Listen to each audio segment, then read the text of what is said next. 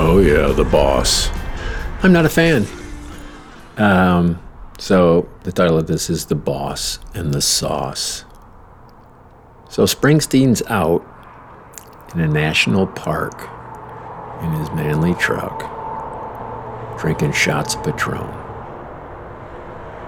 Now, from someone who used to be quite the, uh, sadly, drunk driver, not proud of it. It was really fucking stupid. But I did do a lot of it. But I would have been very happy to have had a driver around to take me around so I could get sloshed and not kill anybody and not have to worry about a DUI.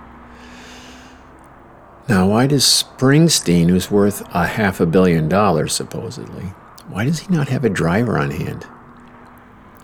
Beyond that, can he not afford an Uber or a Lyft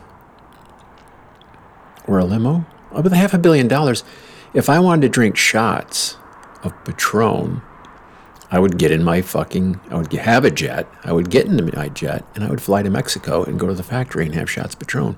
Not Bruce.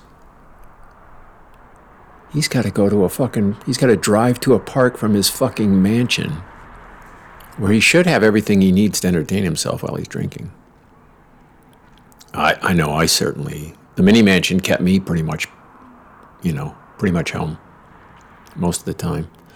I filled it with things that would keep my, um, my brittle mind entertained so I wouldn't have to go roaming around.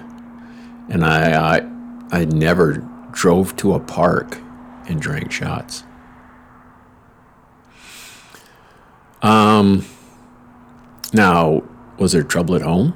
Bruce had to just get away, down a, down a few, a, many, I guess, because he sounds like he was pretty fucked up from what the report said. He was swaying and glassy-eyed and smelled of booze.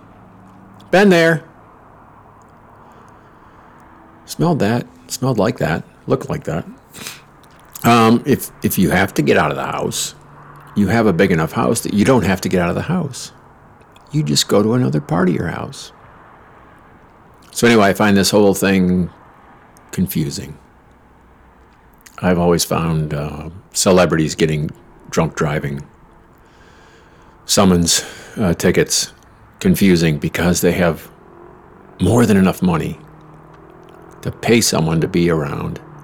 If you're the kind of person who likes to be fucked up and just taken off at a moment's notice, then pay somebody to be there and drive one of your 20 cars at your beck and call. But I guess I was, you know, just a daydreaming, regular, broke ass drunk. Not someone worth a half billion dollars who wants to get in the truck and, you know, grab the bottle. I wonder if he's drinking out of a plastic shot glass. That just would have been perfect. Anyway, just a little rant.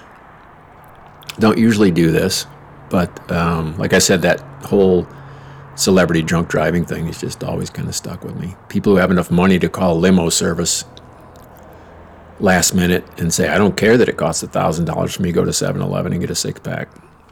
I'm fucked up. But they don't. they get in the fucking car and hit a fire hydrant. Anyway, this is living large and hard. You can uh, respond to this with anger or love or a combination of both. And on SoundCloud, if you're listening there, um, there's a Facebook page for Living Large and Hard. Get hold of me there. There's Living Large and Hard on Instagram. Has nothing to do with this really, but you can DM me there. Thanks for listening. I've been doing more of these shorter format things because I got no one to talk to. It's pandemic. You know what I mean? Um, let's listen to traffic from here in the skybox, high above Route 309, where there's probably some drunk drivers out there.